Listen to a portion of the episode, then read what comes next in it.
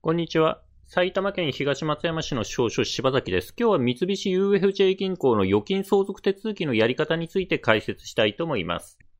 三菱 UFJ 銀行のですね、預金の相続手続きの流れとしては、まずですね、相続オフィスに電話しまして、書類を送ってもらいます。相続に関する書類を送ってもらうと。で、その書類を見てですね、戸籍とか準備しまして、で、近くの支店に持ち込みます。書類を出すとですね、まあ、10日前後ぐらいで預金が払い戻しされるという流れになります。ちなみにですね、このチャンネルではシニア世帯とそのご家族向けにですね、相続とか遺言の手続きについて分かりやすく解説することを心がけて発信をしております。ではですね、本題に戻りまして流れを説明したいと思います。まずですね、相続オフィスに電話をするんですけども、インターネット検索でですね、UFJ 預金相続等で検索するとですね、相続オフィスの電話番号、UFJ 銀行の相続オフィスの電話番号がわかると思いますので、ここに電話して相続手続き、預金の口座名義人が亡くなったので相続手続きしたいというふうに告げてですね、まあ、どういう流れになるのか聞くということになります。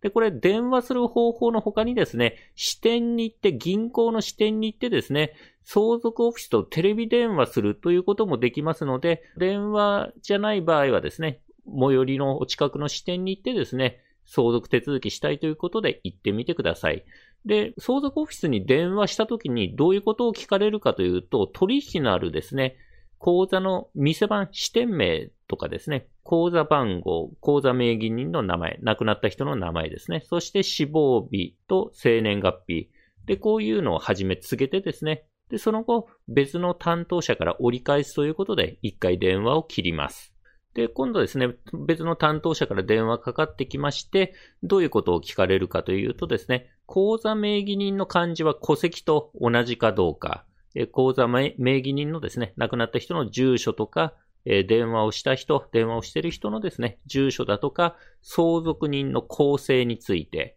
また、遺言書、亡くなった人、人の遺言書があるかないか、また、残高証明書ですね。相続税申告とかに使う残高証明書は必要か必要でないか、というようなことを聞かれます。それで、1週間ほどで書類をですね、郵送しますので、その書類がついたらですね、到着したら支店で手続きをしてくださいというふうに言われます。で、送られてくる書類なんですけども、相続届というですね、銀行に提出する書類とですね、相続手続きに必要な書類についてということで、どういう戸籍とかを集めればいいかが書いてある紙が入っております。で、相続届ですね、銀行に提出するですね、用紙にはどういうことを書くかというと、非相続人、亡くなった人の氏名、住所、死亡日、取引店などを書きます。で、取引店とかですね、わかんなければ、その後支店に行った時にですね、聞けば、こう書いてくださいと教えてくれるかと思います。あとはその相続届にですね、相続人等の署名、捺印をします。で、この署名捺印する人っていうのはケースによって異なりまして、まあ、同封されてる紙にですね、どの人が署名捺印するのかということがですね、ケースごとに書いてあります。また、相続届には取引種類、まあ普通とか定期とか、あとは口座番号とかを書きます。で、今度、返金払い戻したお金をですね、振り込む、相続人の口座に振り込むということになると思うんですけども、その振り込み先の口座の情報を記載します。で、これはですね、書けるところだけ書いて、相続届書けるところだけ書いてですね、わかんないところはですね、後ほど視点に行くことになりますので、その視点に行った時にですね、聞きながら書けば大丈夫かと思います。で、相続手続きに必要な書類という紙も入ってまして、その紙にはどういうことが書いてあるかというとですね、えー、亡くなられた方の出生から死亡までの連続した戸籍謄本が必要ですというふうに書いてあります。亡くなった人、非相続人の出生から死亡までの一連の戸籍謄本ですね。結婚とかですね、戸籍の改正とか転籍によって一人の人でもいくつか戸籍がありますので、その全部の戸籍が必要ですと。で、ただしですね、法定相続情報一覧図の写しがあれば、戸籍謄本の提出は原則不要とも書いてあります。法定相続情報一覧図の写しっていうのはですね、法務局で一回戸籍、必要な戸籍を全部出すとですね、まあ、この方の相続人は誰ですよっていうですね、こういう証明書を出してくれると。で、それを出せばですね、戸籍謄本は原則いりませんということが書いてあります。で、また、亡くなられた方のですね、出生から死亡までの戸籍謄本とあるんですけども、関係、まあ、相続人が兄弟姉妹とかの場合はですね、それ以外の謄本も必要になりますということで、まあ、詳しくは聞いてくださいというふうに書いてあります。あとはですね、遺言書によって相続人が確認できる場合は、亡くなられた方の死亡が確認できる書類があれば、原則、出生から死亡までの連続した戸籍謄本は不要とも書いてあります。まあ、遺言書がある場合はですね、亡くなられた方が亡くなったってことがわかるですね、戸籍謄本があれば、それだけで大丈夫ですというようなことが書いてあります。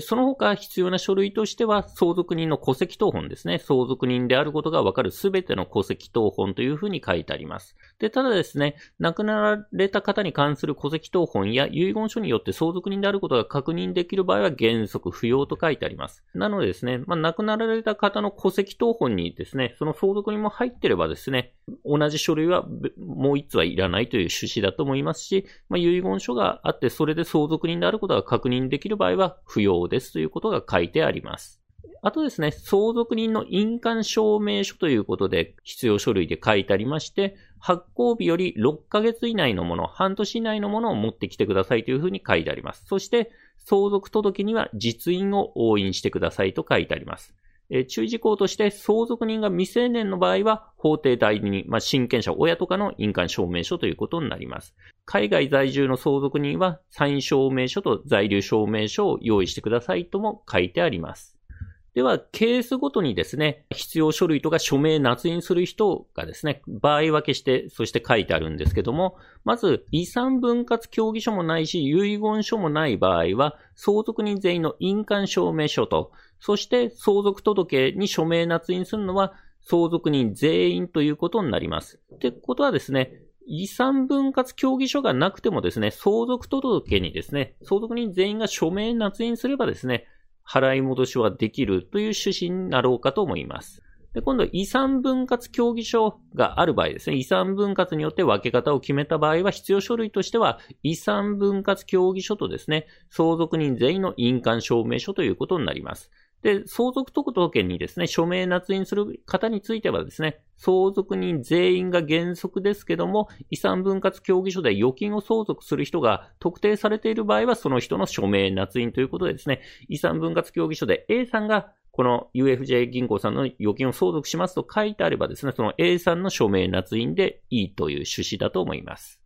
裁判所のですね、遺産分割審判とか、和解調停審判の場合の必要書類ということで、まあ、和解調書当本だとかですね、まあ、裁判所で発行された書類ということで、そして、審判等で指定された人の印鑑証明書、そして署名捺印するのは審判で指定された人ということが書いてあります。この辺はさらっと流したいと思います。で、今度、実質証書遺言で遺言執行者がある場合ありの場合ですね、遺言執行者ついてる場合はどういう書類が必要かというとですね、まず、遺言書の原本と、そして実質証書遺言の場合は火災のですね、家庭裁判所の兼任済み証明書をつけてくださいということになってます。ただですね、法務局に預ける場合の実質証書遺言、法務局に預けてある場合は、この遺言書情報証明書ですね。遺言書情報証明書という法務局が発行した書類を提出してくださいということで書いてあります。そして、遺言執行者がありなので、遺言執行者と受意者の印鑑証明。